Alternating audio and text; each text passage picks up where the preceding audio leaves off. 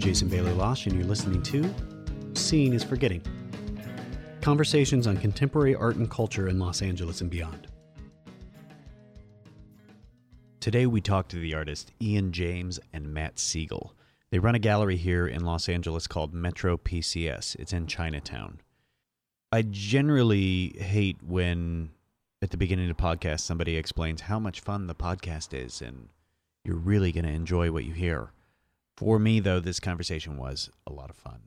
They go into each of their own individual practices, but they also talk about working together sort of as a, a collaborative team on uh, shows they put together, but also as partners in this relationship of dealing with, I think, what they believe is a project, not necessarily a, a gallery space. It's interesting to learn how two artists approach running a space that they feel offers opportunities for other artists and how we look at that as an audience and deal with it in our own terms and that's interpreted and shot back at them. So, here's Ian and Matt.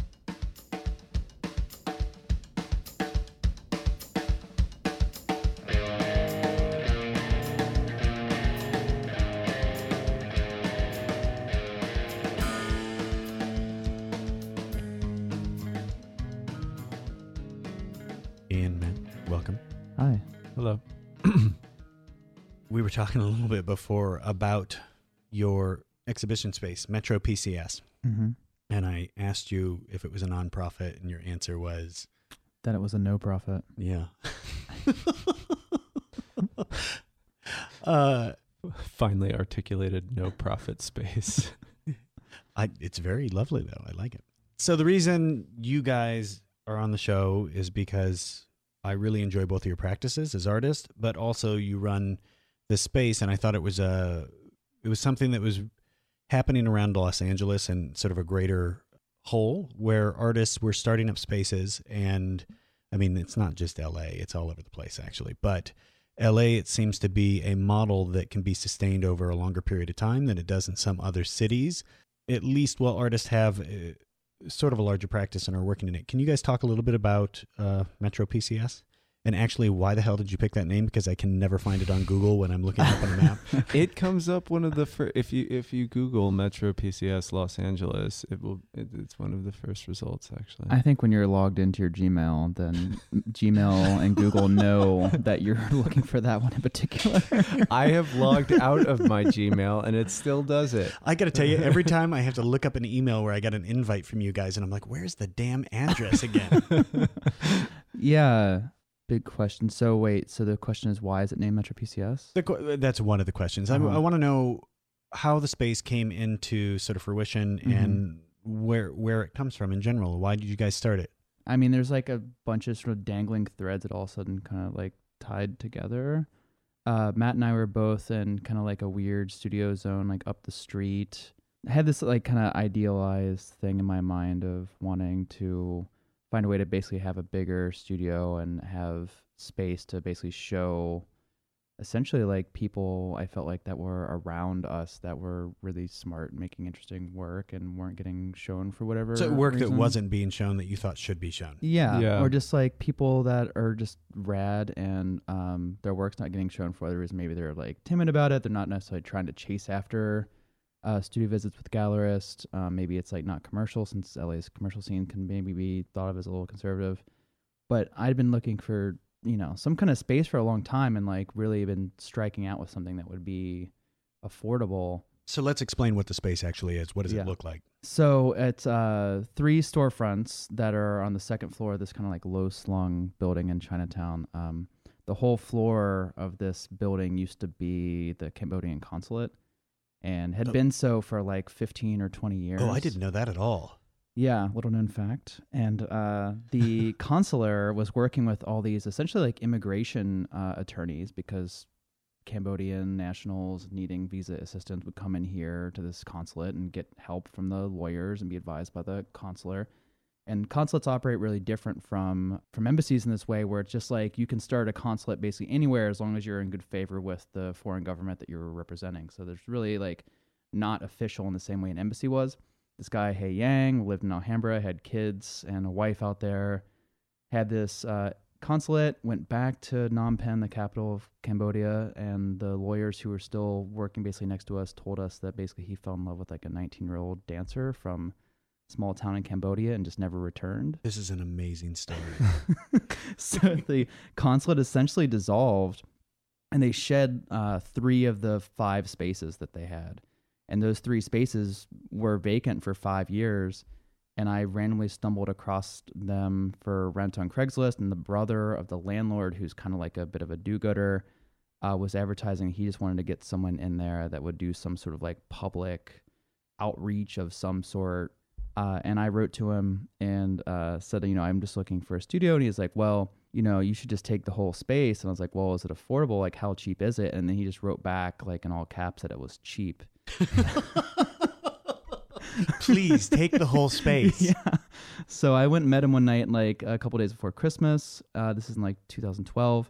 And he didn't even have keys to get in the space. He was just like a real kind of space case. But they were offering this really good deal and I knew I wanted to like have a partner in the thing. And Matt and I had been friends for a very long time, been collaborators in certain aspects, and we went and looked at the space. And you guys were in school together too, right? California Yeah. Institute of the Arts. yeah, we had been in school from 2007 to 2009, and this is kind of like late 2012. So you'd been a few years apart. It was time to get the team back well, together. we, we, Yeah. we, we, we'd been f- like close friends that entire time and Mhm. had um, collaborated on some more art related projects rather than organizational related projects. Yeah, we've done a Um, couple performances. so I noticed a lot of skiing. this is one of the things I did. know. this is one of the things I noticed. I looked at. I was looking at both of your CVs, and on both of your CVs, it had a heading that most CVs don't have, hmm and it was for uh, projects or what, what's the title? Is Cu- it project? curat- curatorial projects? Yeah, or is it- special or- or projects. Special- organizational projects. Organiz- organizational special projects on there, Uh-huh. but you both had those on there, and one of those was the gallery, Yeah. Metro PCS. Was this part of the thinking in going into there that this was going to be a special project and not necessarily a gallery, or how did that how did that go? I think did- you know we looked at the spaces and then we basically went and sat in a car and like talked about the possibilities for it. And I think we both like you know without even having to fully talk it out like recognize this like possibility of what this thing could be and like what it could be and also what we didn't want it to be. I don't know what do you think, Matt? Yeah, I mean, from my perspective at least, I had organized some art shows before taking on this space. So to me, it was just like a, a kind of like logical growth of some art organizational projects that I had done while I was in Cal Arts, but also in the in the years after that. And I had always wanted to, with these bringing shows together, like do them in more kind of alternative transient style spaces like um, houses that were being turned over between tenants or what have you. And um, this, when when Ian brought it to me, it seemed like a way that I could do it in a more less perm- white less white wall gallery space, more well, in, alternative i- space. well, in a way that was more permanent, but also kind of allowed us to still have a kind of voice that was outside of a of a real gallery or curatorial practice. I've considered like opening up spaces and stuff too here in LA because it just seems right a lot of the time Mhm. when you want to to show the work you want to see and it's not being being shown. But for me, the thought process was always I don't want to go open up a space because then I can't do my own practice. If I don't insulate myself from being a gallerist instead of being an artist, then I will lose that practice in some sort of way. Was that a consideration when you guys were putting this together or not? It was, and we were always really, always like you know, It's a constant conversation. and particularly I in the first say. year, you know, people really want to just define you in one way or another. They want to be like, you're this now or you're that now. Or like are are you transforming into a commercial space or are you going to become a nonprofit? Like what what will you be? when I remember Not not what are you? immediately saying within the first like few shows, like, so you guys are gallerists now, which Oh. always struck me as really funny. And like we always kind of in our own sort of heads with their own kind of mission statement was always like we're artists first, we're our studio practice. Well, of course, first. right. But yeah. Yeah. when you put yourself in that context and you actually Mhm. open up a venue for people, uh, I mean, people want shows, they need shows. Yeah. Right. So all of a sudden you become someone who can provide that. Mm-hmm. So it changes sort of your position in in in a social network too. It does, and I guess it, we wanted to handle it in a way where it's like we were a not really obviously wanting to be gallerists, but also not wanting to be curators, and more wanted to kind of pick people and let them do their thing, and if they want to involve us in the decision making, cool. But This is one of the great things about the project too, or mhm. the organizational thing that is Metro PCS, is that the curators that you bring in or the people that you allow to have that space and sort of work with it are very diverse. Mhm. A, a good example is the show that's currently up. Can you speak a little bit about that? So that show is it's called Mushrooms and Honey, and it's organized by Nick Kramer, who um, he's an artist that we have shown in the past. We, he he did a solo project in the space. He was one of the first shows that we did, and he's a fantastic artist and also a friend of all three of ours actually. Yeah. And he he recently has also started organizing shows, and in this kind of also a, a sort of free form way about like context is never really a gallery specific thing. And he he was starting to work on this project that was a show to be based in an alleyway an, an unused alleyway in echo park is organized by um, a woman named julia leonard. And that's an ongoing project that too. that's an ongoing project project of hers. And so he started to think of this show that would be artists whose work that he very loosely associates with the outdoors and as he started to really kind of firm this idea up he decided that he wanted to i mean a, a, a- corollary of a show that is re- artists that are related to the outdoors is that there perhaps is some indoor transformation of that in one way or another, or a kind of rhizomatic expansion of that. So he approached us about housing what would be the sort of longer, longer indoor exhibition form of what was essentially a really transient outdoor art show. So all the artworks in it are people that were in this outdoor show, and there is that opened earlier in the day, and Yeah, the opened- secondary show opened eve- in the evening. That's correct.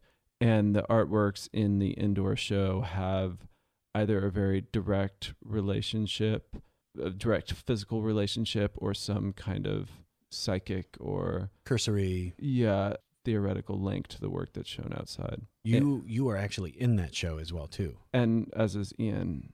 Yeah, Um, you're both in it. we're both in the show. Yeah. So this might be a good way to start talking a little bit about your guys' work. I, I'll say this too: you're not in every show that is at the gallery. Definitely no, not. no, no, no, no, no, no, no, no. And and and that that is something also that we were really we really were very very hesitant to do that. In Um, conscience of, I, I bet. Yeah, going into our third year there, ideas on that started to change a little bit just because it sort of seemed like we're in this space where we're sort of a no profit. Why not? And, and and we've laid the grounds of what it is like why not?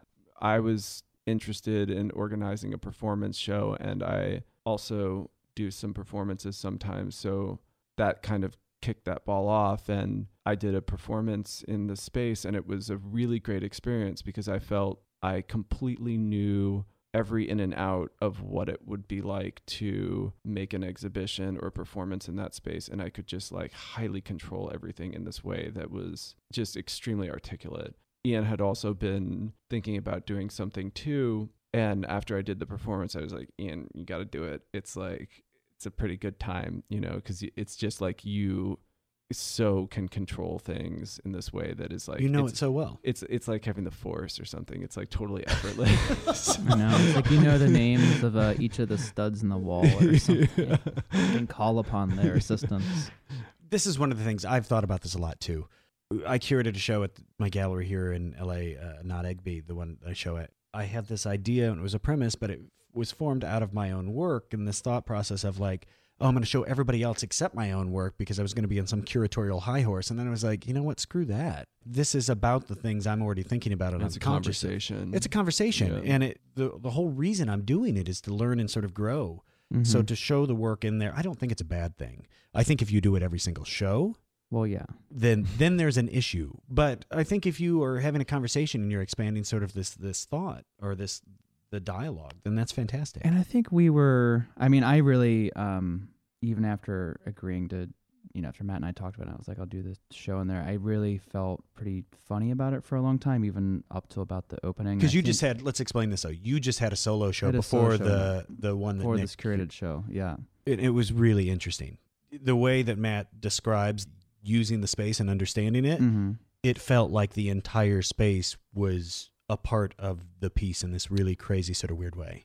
Yeah, and it came out of exactly how Matt sort of uh, mentioned. It came really out of just like knowing the space and looking at it really hard, and particularly for me, I think looking at the floor really hard. Well, the, the- the floor uh, to to articulate for people who have not been there is this like kind of crazy static. Yeah, it it's looks like this Linoleum. old Linoleum crappy magic linoleum eye. that like looks like a cross between a magic eye and an old like TV snow and it's faded in certain ways where it's gone more neutral or more yellow, and then like it's really different from like linoleum square to linoleum square. It's also you have a drop ceiling in that room as well too. Mm-hmm. Yeah, with like a pesky drippy patch. It's it's a super sexy room. I, I, I would also while while we're talking about the space, I would like to mention that most people perceive the space as a rectangle. It's actually a rhombus. yeah, yeah. It was created out of the bigger space that existed between those three places. I, Um, I deeply think that that actually has a, like a, a somewhat unsettling effect. You're like, Yeah. oh, it's so. cra- It's like something out of a Kubrick movie.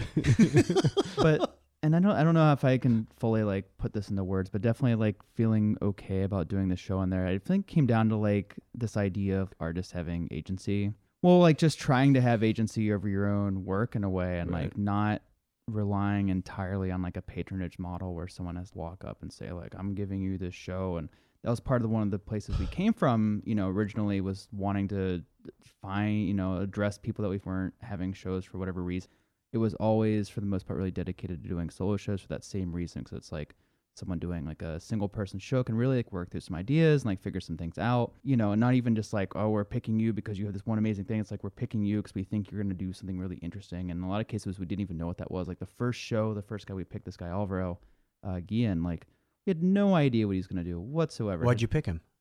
Uh kind of for that wild card status Because you had no clue. what we was knew going he on. was Well, a really I mean- interesting artist. We'd seen his work because we went to school with him, but we didn't know really what he was doing then. He'd been doing fabrication in the Bay Area for people.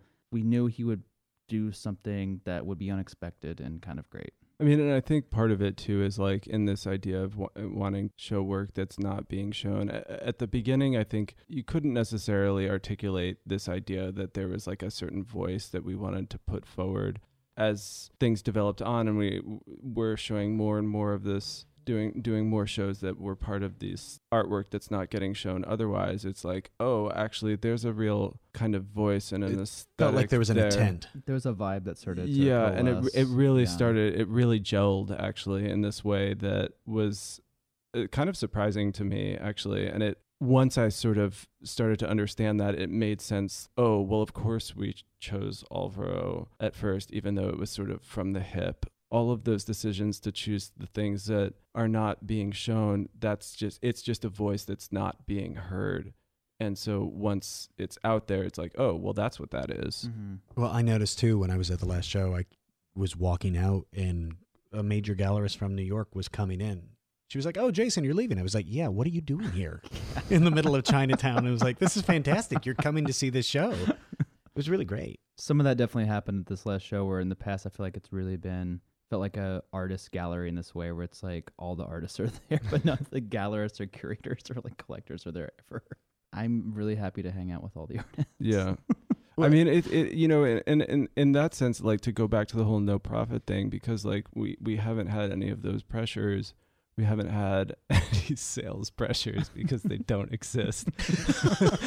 We don't, but we also don't have like nonprofit pressures too, which is a certain other kind of fiscal responsibility and a sort of a, a responsibility to show one thing or another. Do you know what's We- funny about that to me though is that you have had artwork in there that I know sells and it sells incredibly well.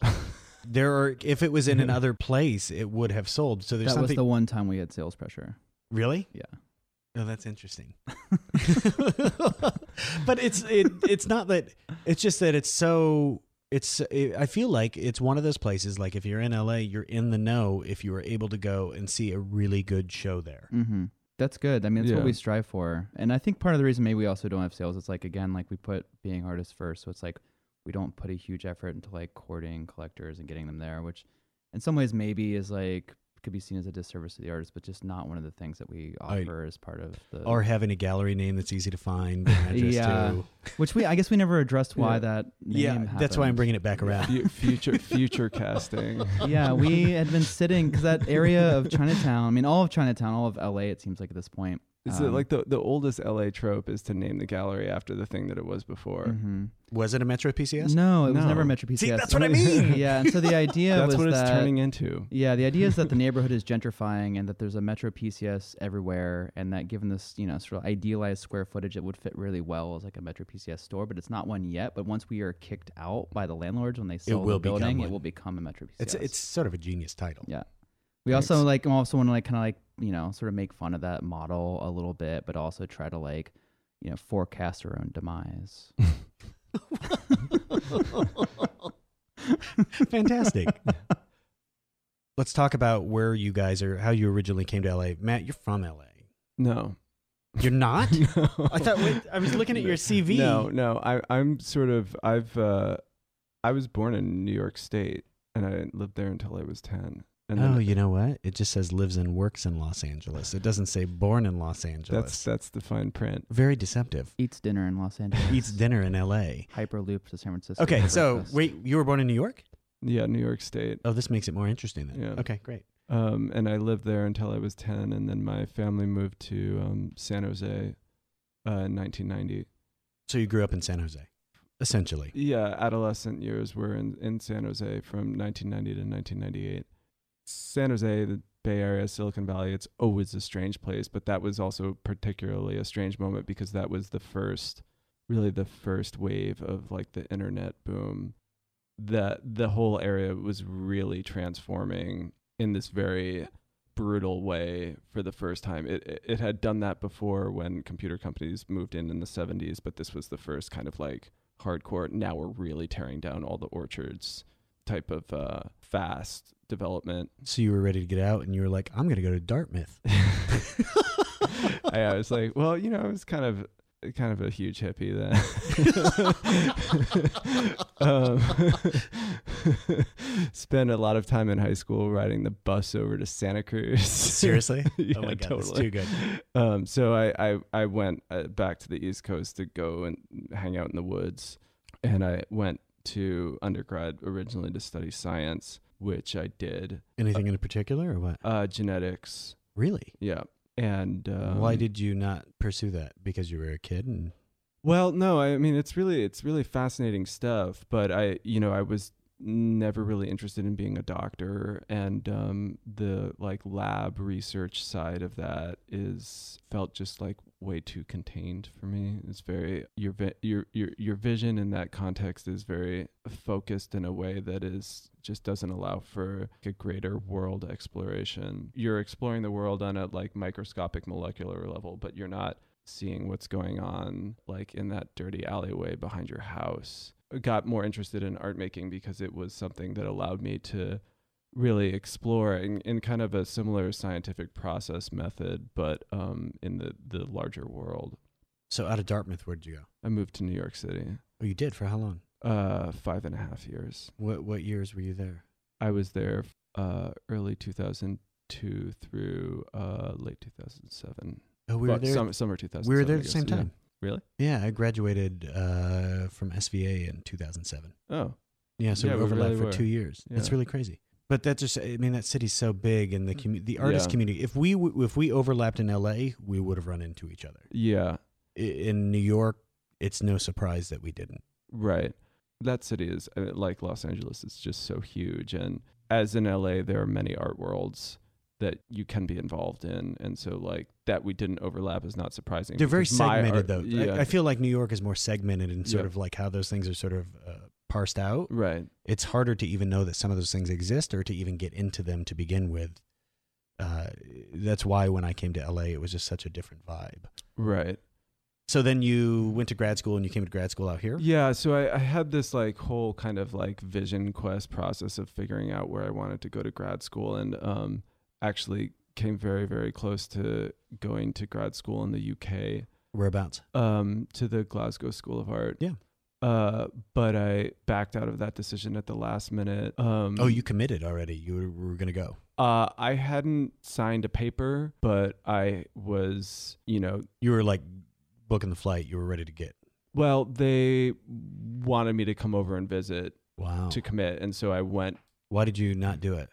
You know, I had been living in uh, in New York for some time at that point, and on the East Coast, and going there for uh, to see what you know the school and the city was really all about. Uh, it made me realize how much I um, was actually deeply deeply a West Coast person, and right. You how wanted to get back. Yeah, and like it, it, it made me realize that I didn't really understand this place where I had spent my more formulative years, but it was under my skin enough that You needed to sort of discover it and come back in and see what what was going on. yeah, I just needed to re-explore Yeah. it as an adult, and also it seemed also like very exciting moving to California did at that time. I don't know if it seems that way anymore still, but um, it, it was a weird thing where I could feel excited about it for the second time, moving to California for the second time, st- like felt really exciting. And that was very palpable to me. And I felt like I shouldn't ignore that feeling. And I think part of that had to do with my fatigue with New York and, you know, this very kind of vibrant scene that I had been involved in in uh, Greenpoint and Williamsburg and that sort of um, dying. Felt like sort of an end in time to sort of move. Yeah, you know, the, the frontier. Right. Moving Sh- sh- west. Shangri-La. Oregon Trail. Um, so Ian, you're originally from Texas. Just kidding. You're from Ohio. Alaska. you actually stayed in Ohio for undergrad, right? Yeah, I had this weird commitment when I was like a teenager to sort of like punk rock, blue collar values, I think a little bit in this Really? way. Yeah, there was this like thing in me, and I hadn't necessarily decided straight out that I wanted to go to like a state school, but there was this thing of I did the same thing. a little bit of like anti-elitism a little bit and i came from a really like despite the fact how much i hated it i became from a really blue collar town despite the fact that my parents were not and i think there was this thing where where i went to school at ohio state it was giant in this way kind of like what matt was talking about in relationship to uh, exploring the world I was you know i can be friends with biologists and i can be friends with geneticists and i can be friends with sociologists Well, you get this broad spectrum of things that you wouldn't get if you were going to art school. Yeah, and I was, you know, I went as a journalism major. I wasn't as interested. I was interested in art, but I didn't think it was something that seemed like it could be viable as a, you know, 19 year old, whatever the fuck you know when you're 19. Went kind of for that reason, for that broad purview that you know that potentially could offer, and trying to avoid going into massive student loan debt that I would then later go into for grad school. I'm going to avoid that completely Yeah. until Moving on. Yeah, but um, but yeah, it was good, and I wound up through journalism studying photography, which I'd always been taking pictures for a long time.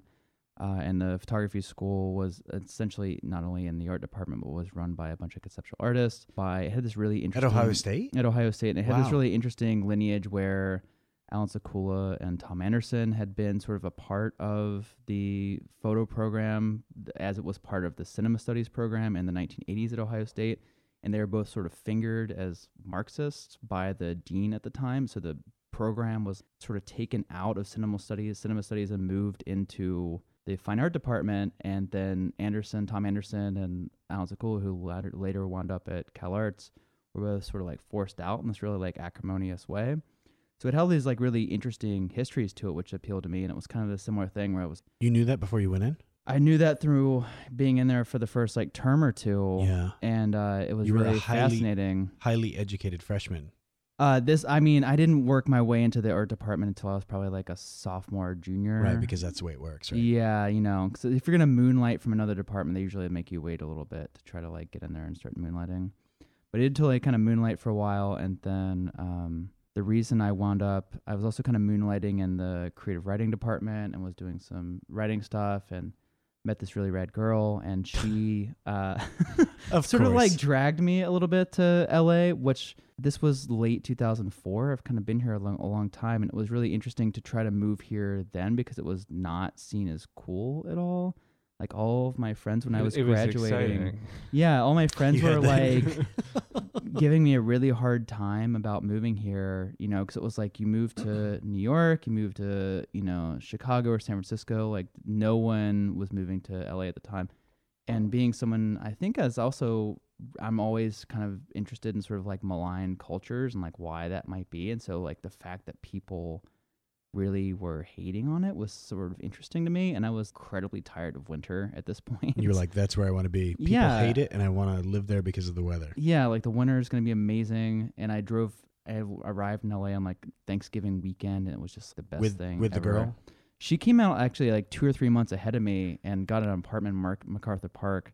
And uh, I had no idea what MacArthur Park was or any of these things. Uh, It's got to be a complete shithole back then. It was it was pretty bad. It wasn't as bad as it was in the '90s, but you know where they were finding bodies in the lake. But I remember mentioning it to a family friend who came out to Los Angeles all the time for work stuff. They were like, "Dear Lord, Well, he was like, "Oh, I hear you're moving to LA. That's so cool. Like, where are you gonna live? You gonna live in like Santa Monica or something?" I was like, "I don't know. Uh, my girlfriend found this place in MacArthur Park, and he was like, "Oh yeah, that's that's nice." We- I'll visit your funeral in like yeah, six months." and like you know, for the first six months, I didn't go into the parks. It sort of scared the you know shit out of me. But I do deeply love that neighborhood. It seems to me as like one of like the realest places in the city because it has this like really maximum population density. There's new galleries opening up down there. I know, and I wrote this note to myself like two years ago that said MacArthur Park will never be ruled, and like it's starting to happen. So I guess Yeah. really anything can be gentrified in this. In a weird way, it's still sort of scary, depending on what time and It can be scary, yeah. And I had a studio there. Like I lived there for a few years, and then I lived in Lincoln Heights, and then um, I had a studio there, in MacArthur Park, for a while, Alvarado and Wilshire, uh, in this really funny kind of medical building. You know Uh, what though? I I, I was in Bushwick when it was not nice either. I sound Yeah. really white bread by saying MacArthur Park's really not. Yeah, I mean, and you know, It's at fine. least so It's totally far, fine. the the galleries that are there are all great. But you know, like the whole Ski Bum the whole MacArthur up city, yeah, Ski Key Bum is awesome. Uh, he's a friend of ours. He's been really supportive of Metro PCS. He's coming on later uh, in the week. amazing. And you know, I really deeply love Vacancy and and Parkview. Of Vacancies on tomorrow. Yeah, like those are all They're all great people. Yeah, Paul Soto, Parkview. So you were here, but then you applied to grad school while you were actually yeah, I was here and I knew I wanted to go to grad school, but didn't know if it was going to be here. I really had no, I don't know. The the woman I moved here with, who was amazing, we had a pretty tumultuous relationship. But I was like, this is like going to be 50 50. This is going to work out. I wound up staying. We didn't wind up staying together, but I wound up staying and going to grad school uh, here. And then that kind of like sealed the deal in this weird way of like staying here. Like I thought maybe I'd be here for one or two or three years and then after move school or what? even like I just didn't even think I would go to school here. I thought I would Yeah. like move out of the country. I thought I would go to New York. I thought I'd go somewhere else. And um, going to school here, then like I just met so many you know amazing people, and it was just like sort of laid this groundwork for all this potential things that could happen. So I guess that's this leads into a good question. hmm Why are you both still here? Why did you decide as artists to stay in LA for the extended period of time that you've stayed here? You are. I was. I was saying this earlier before before we started recording. I look at you guys and I think you're sort of quintessential like LA artists. You've been here Mhm. for a long time. You've shown a lot here. You are very rooted in sort of the fabric of the uh, arts community here. So why? I mean, in my case, it's like it's it hasn't stopped being rewarding, and it hasn't gotten boring. Like there's times where I get fed up with it, you know, and like in a day to day, like fuck this place, I need to go somewhere else. But That for could the be most part, yeah, oh, absolutely. It could be it's this total kind of location therapy. But I mean, the city is so much has happened, so much has changed. It's always sort of interesting, and I feel like s- just the opportunities have been afforded here. I don't know where else they would happen. They certainly don't seem like they happen in New York. What about you, Matt? Um, you know, I, I had someone kind of point blank ask me the other day if I, uh, if I liked living in Los Angeles, and I was like really shooting from the hip, and I said, you know, not really actually, and and she was like, huh, that's sort of interesting. She's like, well, why why do you still live here? And my response is sort of like, well, I, I don't really know where else I would go. So what? Why don't you like living here? What's the reasons you don't? Well, I mean, I think that's maybe the better question, right? yeah, I mean, I and I I I don't want to like. I'm not being down on things. yeah talk like too negatively about this this place because uh, you know I do have this deep fascination with California. I'm always very really- positive about it. So I'd like to hear the the op- opposing sort of viewpoint on it. well. For one, I think I actually think the city is stressful in a way that a lot of people maybe it's just for me personally but like driving is is a stressful thing and moving around it is not easy and uh you know it interpersonally it's hard to locate yourself. Because you have to make an effort to get out there. you either like, have to make an effort but, but also like no one really knows to where to locate themselves physically psychically what have you. So there, there's all this kind of work to try and be who you are and i find that very stressful. There are some dialogues that don't really take root here because they it's just not within the dominant culture of the city every city is like that in one way or another So can you give me an example or not? In broad strokes, like what what type of dialogues are not being discussed or that that are not prominent? Well, I think within like artwork, say, there's not a ton of attention onto dialogues that dive really deep. You think it's very surface? I don't think it's surface necessarily. I, I think that this a, a kind of like real inquisitive nature doesn't doesn't really go down the rabbit hole. I say it that way because I also think that there isn't a real interest in things that get dark. There's a lot of curiosity, but not a lot of depth. Well, people have a real problem, it seems like, with nuance, which is something I even noticed in grad school. Like in what way? What do you mean?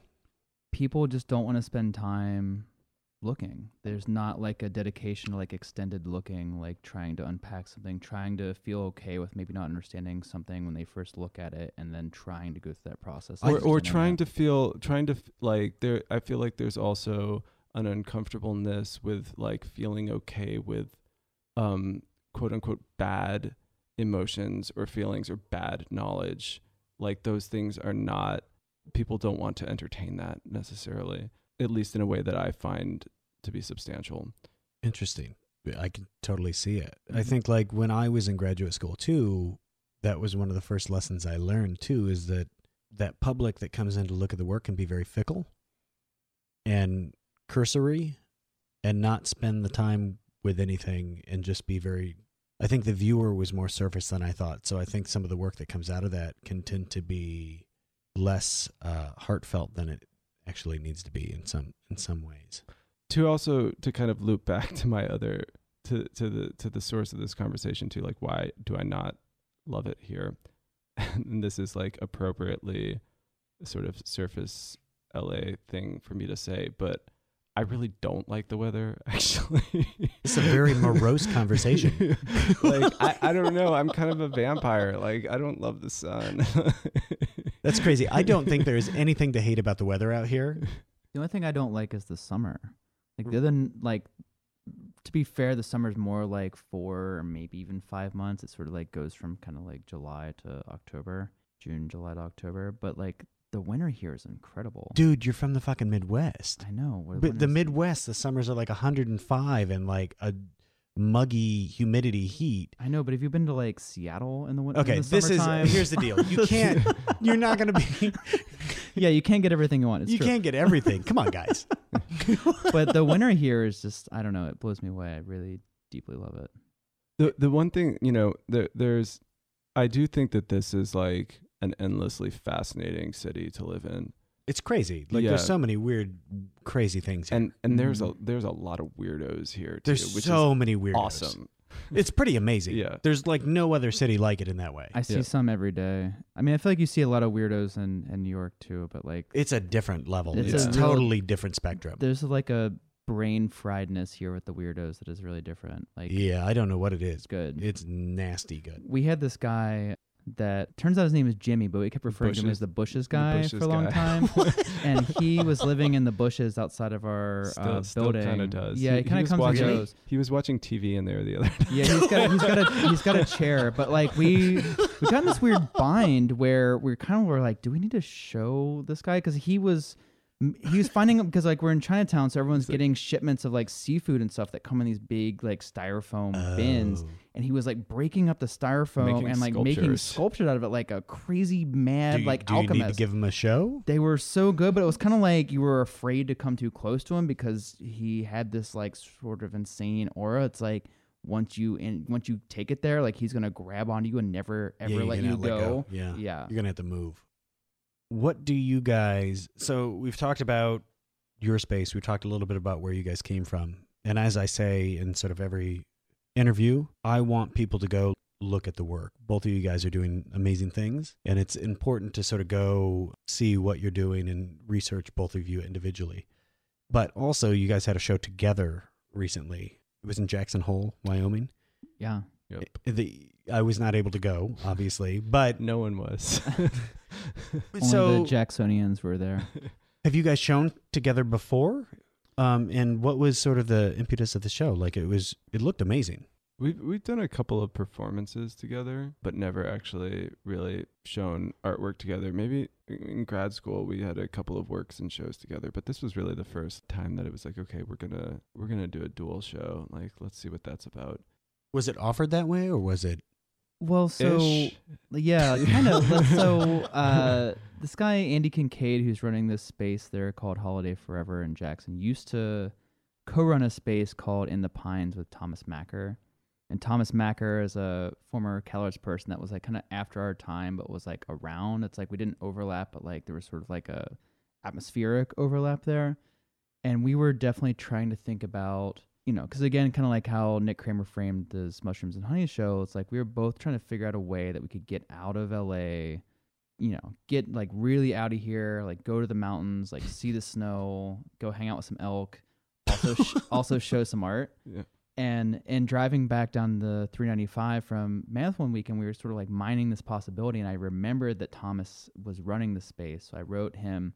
We didn't know Andy yet. It, it was very like, hey, It was super What's off the going cuff. and we wrote them, and uh, Andy was like, "Oh, well, you know, I can't comment on this right now. Like, let me get back to you." And then he got back to us, and he was like, "Listen, In the Pines is dead, but we're I am starting a new space, and it's like in my girlfriend's house. It's kind of similar to the Parkview situation, actually, where it's like they've taken the two front rooms of this beautiful house across the street from the the Jackson Hole Lake Arts Center." Um, and are just dedicating it to exhibition exhibition for- space. formalized to a fair, a Yeah, fair it- extent. and it's it- It, gorgeous. works really. this is well, one of those actually. things too. When you're, I can't like emphasize this enough. Artists Mhm. need to take more chances and just ask. Yeah. it was cool. And he was like, you know, we want people to come out here and like basically make work and then do the show. And we want uh, to invite an artist that will then invite an artist. So it creates this kind of like feedback uh, loop to a degree. Um, he's like, so, you know, like you and Matt will come. And we're like, well, we can't spend a lot of time there, but we're already working together. And it was really weird because Matt and I are obviously in this constant sort of dialogue with each other and look at each other's work a lot. Um, but we were both super, super duper busy in leading up to this, and so we talked it about what we were going to show. maybe like six weeks. Which is sort of nice. It'd be what Yeah. like a real random artist coming together relationship would actually be like a little bit more. yeah, and then when we put the show together, then when we actually got there and saw, like, we kind of conferred with what we were planning on showing. But when we put the show together, it was holy shit! It was like, are we a like the same person? 'Cause it was like these different approaches that had some similar like vibes and interests were divergent at the same time. Came together in this generative way. It's that, like, incredibly cohesive. it was really lovely in that way. and, and kind of really unplanned Yeah. actually if you're gonna shove this shit in the room i'm gonna shove this shit in the room We're gonna and see what happens. i guess it sort of works Well, yeah, but okay. This leads us back into you've been working on a, a space together for the last three years. Three years, yeah, Three three years, years, right? July. It's the same thing that you guys were talking about earlier. All of a sudden, you start to know the space, but it's not just a space; it's each other. yeah Yeah, it sort So, of seeps into your brain. It seeps in. It's like an Mhm. automatic. So as well as ether you figured each other out in this really nice way that you can work together and sort of gel in a way that, yeah, it's great. It's fantastic. yeah, it was it was lovely how that show came together too, and it was really funny too because in some ways I think it made a lot of sense for us, and it made sense as an art show.